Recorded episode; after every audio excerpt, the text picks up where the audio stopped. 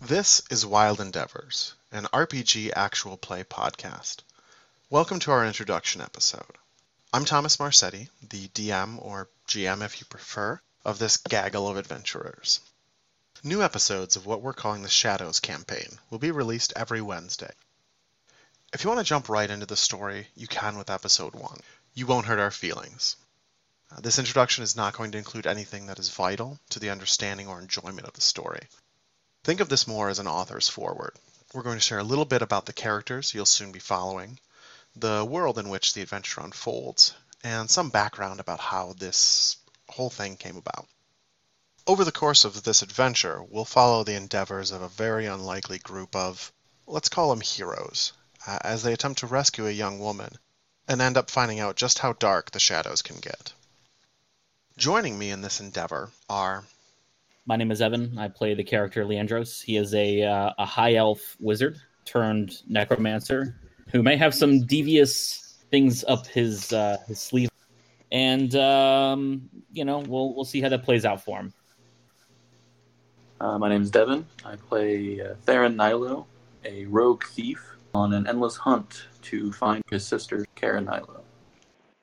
My name is Adam, and I play Hans Gregor. He is a human fighter, kind of a Hercules type, long flowing hair. He's very full of himself and boastful, and he wields a a sword that he probably would tell you is the most beautiful sword ever created. I'm Nick. I play Eliath Kin, a human paladin. This is Eliath's first adventure, and he's very nervous and unsure of himself, just like me. I'm Amy. I play Calico Bane who is a lavender tiefling thief. My weapon of choice is poison, typically attached to some form of throwing knife. The Shadows campaign, which we hope is the first of many that we get to share with you, is run on the Dungeon World system. What will become quickly apparent to anyone who is well versed in Dungeon World play is that this is our first attempt at the system. If you're not familiar with Dungeon World, you should absolutely check it out. It's a lot of fun and there's a lot of great storytelling mechanics built into it. Just so you have an idea of what is going on, in Dungeon World, the players make all the outcome determining rolls. As the game master or dungeon master, I only roll for damage if they get hurt. Outcome rolls are made with 2d6 plus the appropriate stat modifier. On a 10 plus, the player succeeds. Everything goes off without a hitch. On a 7 to 9, the player succeeds, but it comes with compromises or a cost. On a 6 or lower, there's trouble. The trouble is completely up to me. This might mean that they fail at what they're attempting to do, or it might mean that something in the shadows has suddenly taken an interest in them. Typically, our group plays 5th edition Dungeons and Dragons. In fact, this adventure is a spin-off of a D&D campaign. More on that in a little bit. So you'll see several D&D influences leak into our gameplay. My apologies to Dungeon World purists. Our adventure is set, mostly, in the land of Aria. A few homages aside, Aria is a world of my own creation. We do borrow heavily from D&D for things like its pantheon and the planar system. I have elaborate notes on the cities, factions, and history of Aria that I may post somewhere um, if enough people are interested. In the meantime, here's a little extra flavor for you. Aria is but one part of a much larger world. It is roughly the size of Russia. It is the ancestral home of the human race, though it has long been colonized by most of the other races. More than 3,000 years ago, an army of demons swept across the land, seeking to bring forth their god, the Great Devourer.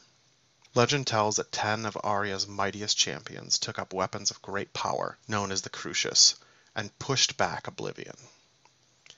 In the years after the War of the Champions, in the dark ages of rebuilding what had been lost, the people of Arya realized they no longer had the means to cross the Great Sea. For many people, this meant simply losing access to luxury goods and exotic spices, so most of the people settled into lives of generally contented isolation.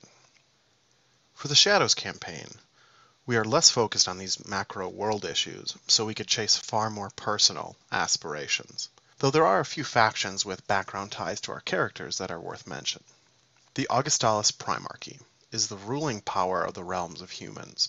Most human cities and monarchs pay homage to the Primarchy and to the High King Chaldeus Augustalis. The Primarchy rules from the city of Prahim.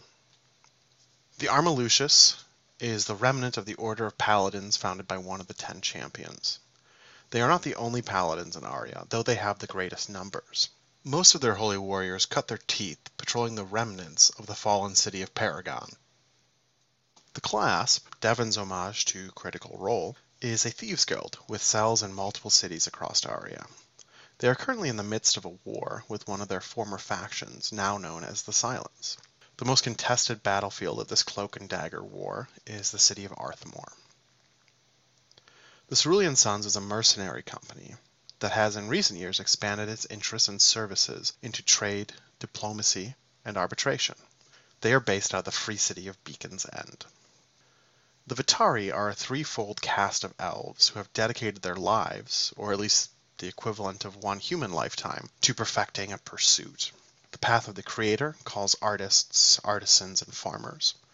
The path of the caller is home to academics and magic users. And the path of the warrior calls those of martial skill and strategy. Shrines for each path exists in each of the elven cities. And so finally, what's the deal with the two campaigns? The adventure you're about to hear started as a short run we jokingly called What About Then? You see, in our other campaign, Then and another one of our player characters ended up over their heads against some phase spiders. Both characters were quickly reduced to sub zero hit points. Having ever so wisely split the party before this encounter, there was no one to help these two. But I was just not happy with having the characters go out like that. I felt like there was no narrative merit to it. And I had inadvertently given us a totally plausible Deus Ex Machina, or I guess in this case a Deus Ex Arachina. Spiders, after all, often capture their prey to eat later. So I gave the two players a choice. Either they were captured and would be rescued by the party, but would suffer a terrible debility as a penalty for essentially dying, or their character would disappear not necessarily dead, but be removed from the campaign for the time being. Devon, who plays Then, chose the latter option. After a couple months of wild speculation and questions, in and out of the game, about what was happening to Then, Devon and I decided to just play a few sessions to find out. We ended up having so much fun with the system and the story that was unfolding that the rest of the group brought some new characters into this new campaign, and my plans for a three session short run quickly turned into a campaign that would run almost an entire year.